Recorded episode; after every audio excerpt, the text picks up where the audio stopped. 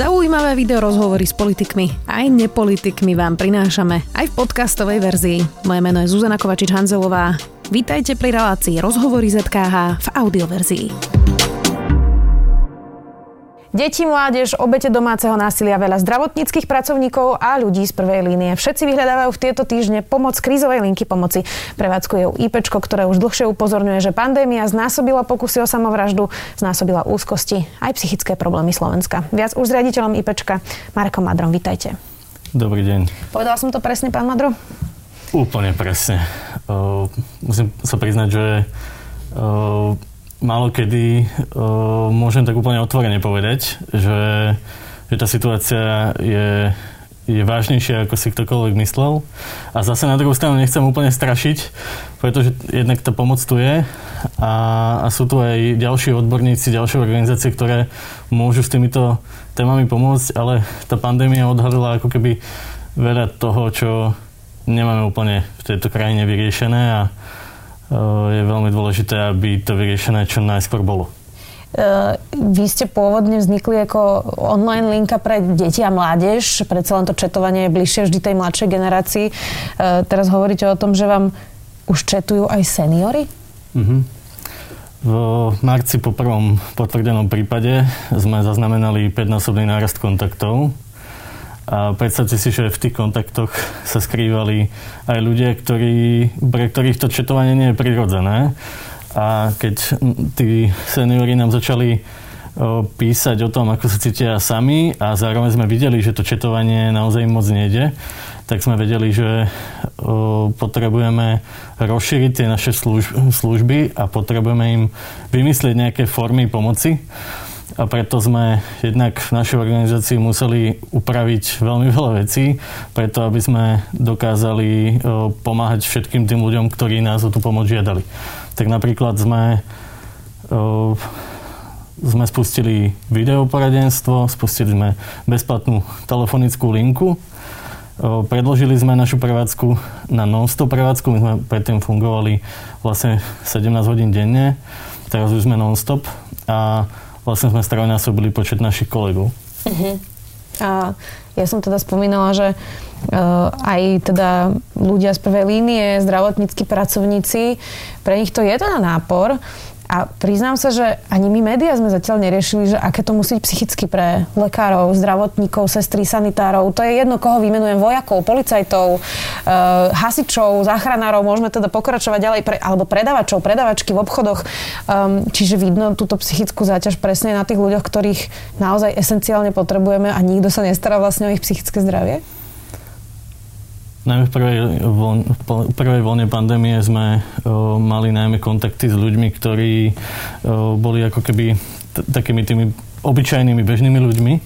Ale teda mali sme kontakty aj o, so skupinami, ktoré sme nepredpokladali, že sa nám budú ozývať. A to boli ľudia v tých repatriačných zariadeniach a podobne. To boli obrovské výzvy, ako tým ľuďom tam v tej situácii, v tej karanténe pomôcť. V tej izolácii. V tej vlastne. totálnej izolácii, mm-hmm. kedy sme tak trošku otvorene poviem, ich chovali ako zvieratka. A tým, tým ľuďom bolo naozaj veľmi, veľmi ťažko. A najmä v závere tej prvej vlny, keď už tak opadalo, opadalo taká, taký ten stres prvotný, tak sa nám začali ozývať ľudia z prvej línie, zdravotníci.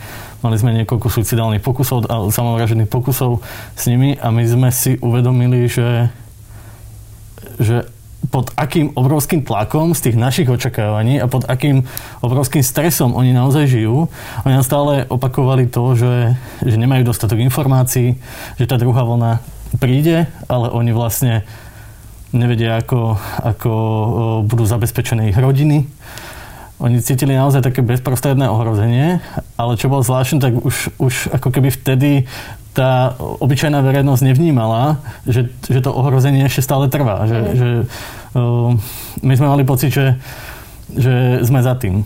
Oni to tak nevnímali. A práve naopak pri tejto druhej vlne pandémie od septembra sme mali obrovské množstvo zdravotníckých pracovníkov, ale aj ľudí z armády.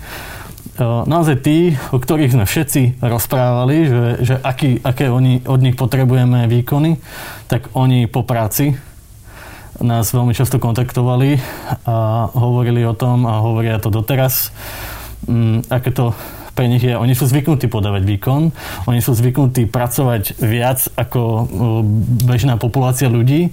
Aj sa stretávajú so smrťou častejšie? Presne tak, ale, ale to, o čom hovoria je, že stále ako keby to isté, že nemajú dostatok informácií,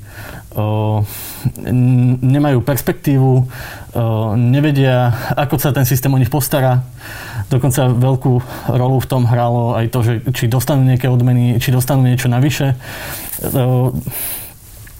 Pri tejto druhej vlne pandémie hovorili aj o tom, že že im chýba taká tá ako keby ľudskosť alebo také to, že si to niekto všíma okolo, že, že ako sa oni snažia, koľko teraz robia navyše a najmä tie obdobia testovania prežívali veľmi, veľmi, veľmi, veľmi zle. Uh-huh. Uh, poďme ešte späť k tým mládežníkom a deťom. Mnohé deti sú teraz tiež izolované, pretože nechodia do školy, uh-huh. aj keď teda základné školy, prvý stupeň ešte máme otvorené aj škôlky, ale vyššie už teda nie, zatiaľ nie ani vidino toho, kedy by sa to podarilo otvoriť. Uh, aj tie deti, predpokladám, uh, ťažko znášajú izoláciu. Niektoré sú možno zatvorené aj v domácnostiach, kde je násilie. Uh, vnímate to počas tej pandémie, že toto je niečo, čo sa oveľa viac rieši práve medzi týmito deťmi, ktoré sa na vás obracajú? Počas prvej vlny pandémie sme mali trojnásobný nárast domáceho násilia. Uh, nie len zo strany žien, ale aj zo strany detí. Deti začali hovoriť o tom, čo sa im deje a pri tejto druhej vlne skôr zaznamenávame to, že, že vlastne sa nič v tých rodinách nezmenilo.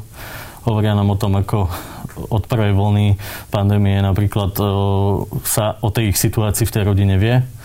Napriek tomu sa ako keby nič nepohlo.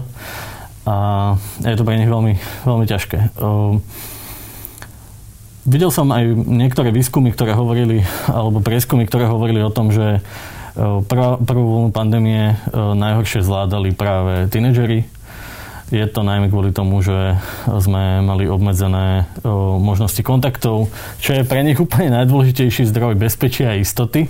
Že sa porozprávajú s kamarátmi? Oni potrebujú tých kamarátov preto, aby, aby dokázali sa posunúť ďalej v tom svojom vývinovom štádiu, aby sa oddelili od tej rodiny a niesli to veľmi, veľmi zle.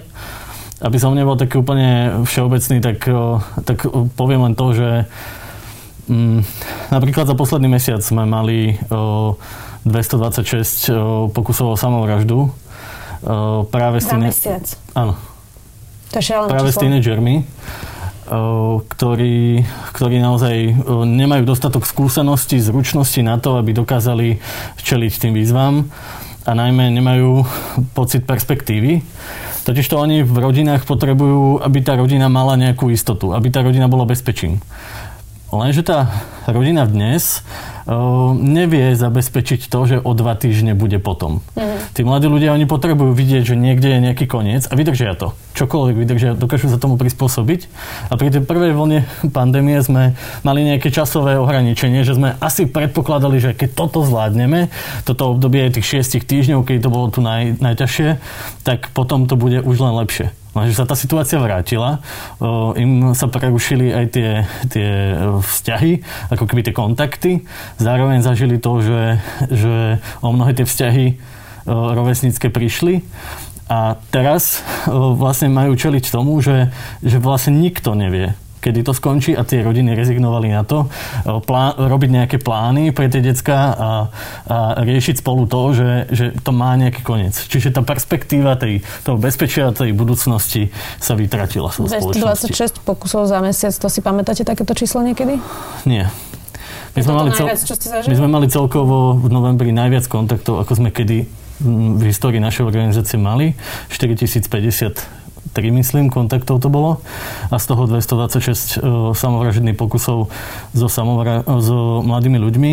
Práve kvôli tomu si to pamätám, lebo lebo sme u nás našej organizácii o tom fakt diskutovali veľa, aby sme dokázali vôbec naplánovať, že čo teraz, v tomto období pred Vianocami, ako budeme fungovať, tak sme potrebovali nastaviť tie kapacity aj naše profesionálne, aj ako keby zvýšiť tú našu profesionalitu. Teraz ešte doškolujeme v niektorých oblastiach našich kolegov, zintenzívnili sme supervíznu podporu pre nich, externých expertov, práve kvôli tomu, aby sme dokázali reagovať na to, aký je vývoj vlastne tej situácie u nás a nevyzerá to tak, že tá situácia sa lepšuje. Ja si spomínam na niektoré staršie rozhovory, keď ešte nebola pandémia, že psychológovia často hovoria, že Vianoce a Sviatky sú obdobie, keď je zvýšený počet e, samovrážd, pretože ľudia sú sami, alebo prosto ešte to na nich viacej dolahne. Čiže vy očakávate, že teraz cez Vianoce to môže byť ešte horšie, ako hovoríte o tom novembri? Bojím sa odpovedať na tú otázku, práve kvôli tomu, že keď sa pozerám do, do našich štatistík za posledné roky, tak ako najťažšie mesiace sa u nás ukazuje jar teda prichádzajúca jar, obdobie február, marec je na našich linkách, bol teda na našich linkách v histórii najťažšie, naj, najťažšie mesiace. Potom to bol samozrejme vždy október, november, práve kvôli tomu, že kvôli zmene počasia, kvôli tomu, že, že jednak už sa blíži nejaký koniec nejakého cyklu. A Teraz zase sa dostávame do situácie, kedy všetci budeme v nejakom akutnom ohrození, kedy budeme zažívať to, že, že viac ľudí bude samo, o samote, a nielen o samote, ako keby pocitovo, ale fyzicky samo.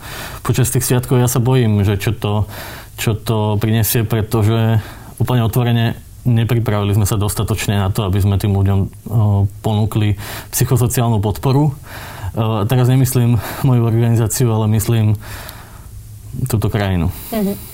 Ono sa prvýkrát v živote vlastne duševné zdravie dostalo vôbec do programového vyhlásenia vlády, čo samozrejme vôbec ešte neznamená, že sa s tým niečo aj začne robiť, pretože je to predsa len papier a ten sa hovorí, že znesie všetko a už sme mali všeličo v programových vyhláseniach aj v minulých vlád a neznamená to, že sa to splnilo. Čo by sme ale teda mali urobiť? Povedzme si to jasné, že nie zajtra, ale teda nejako dlhodobejšie. Um, máme strašne nízke počty psychológov, psychiatrov, ktorí by poskytovali uh, to bezplatne, alebo teda v rámci zdravotného poistenia.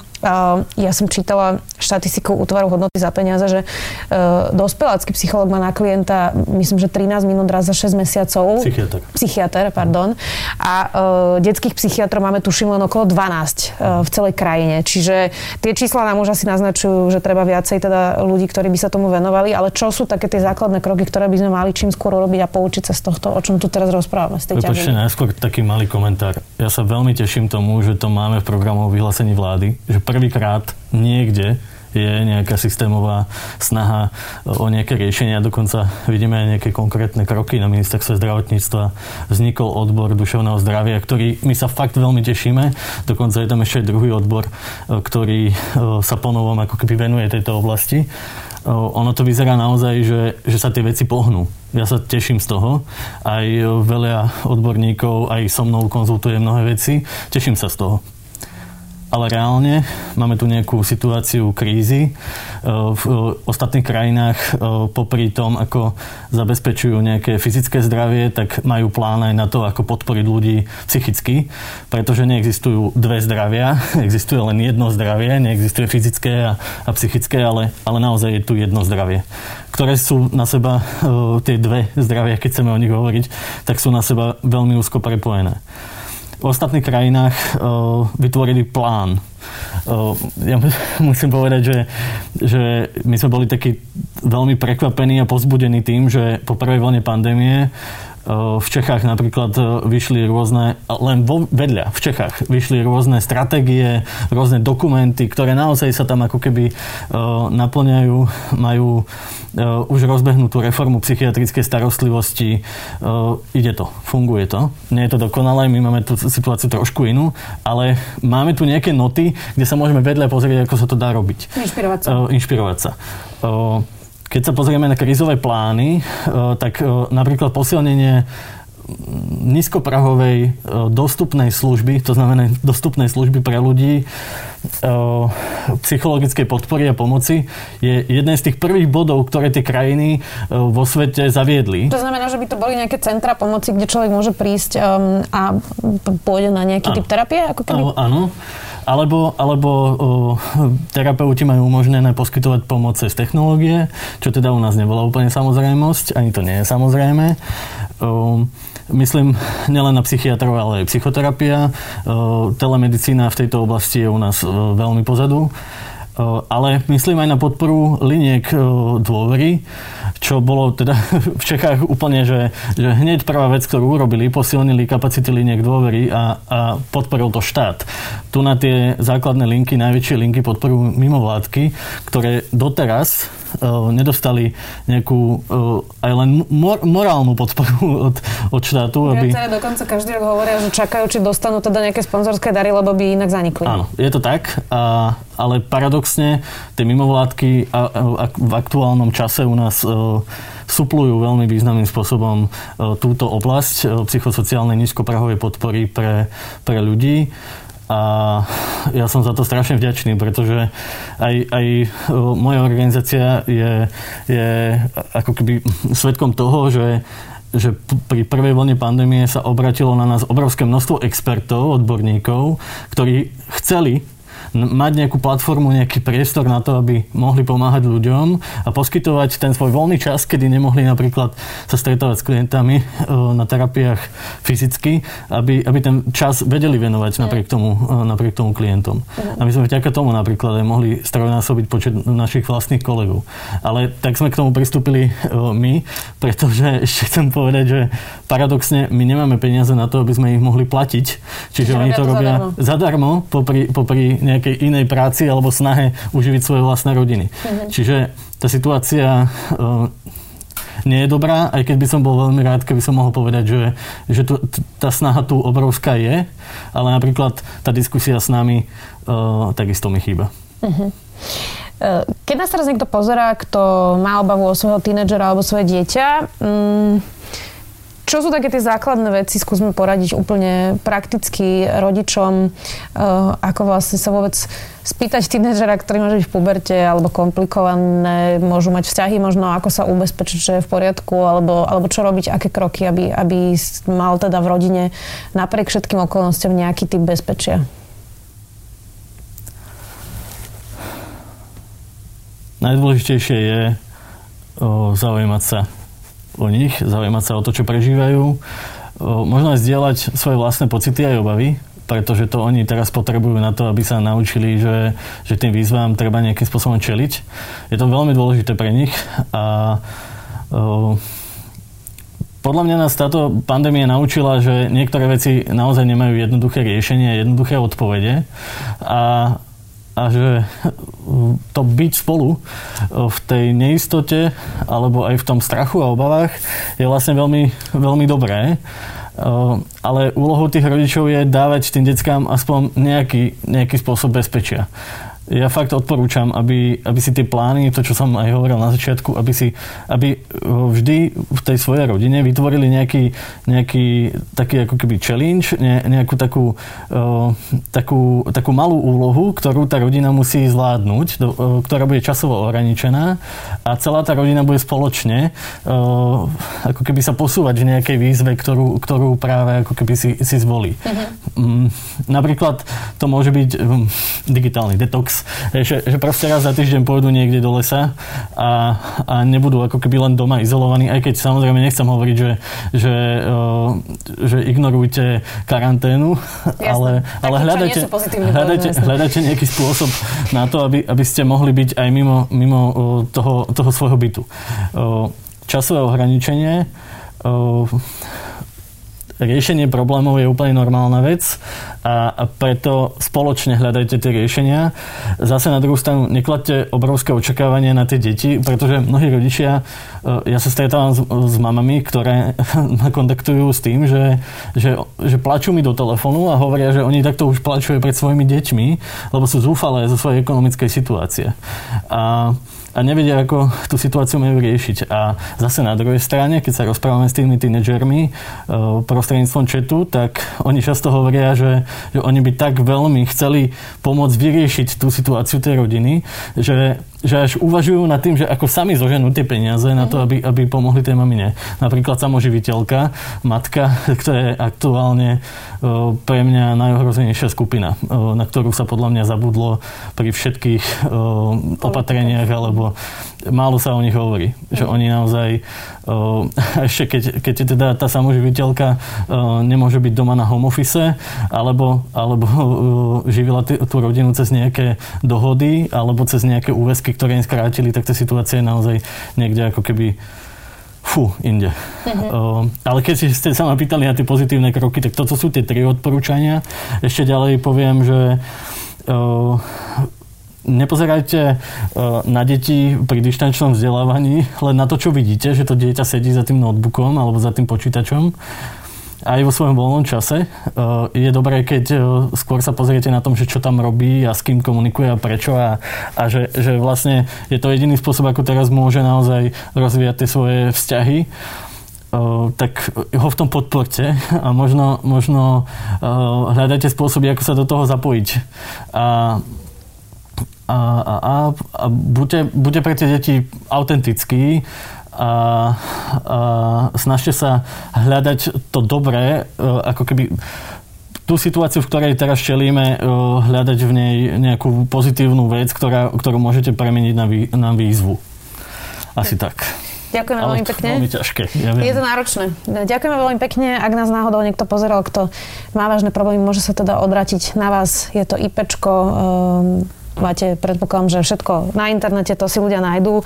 Ďakujem veľmi pekne, že ste prišli. Uh, ostanete teda zdraví aj psychickom, aj fyzickom riaditeľi Pečka. Marek Madrov, ďakujem. Ďakujem.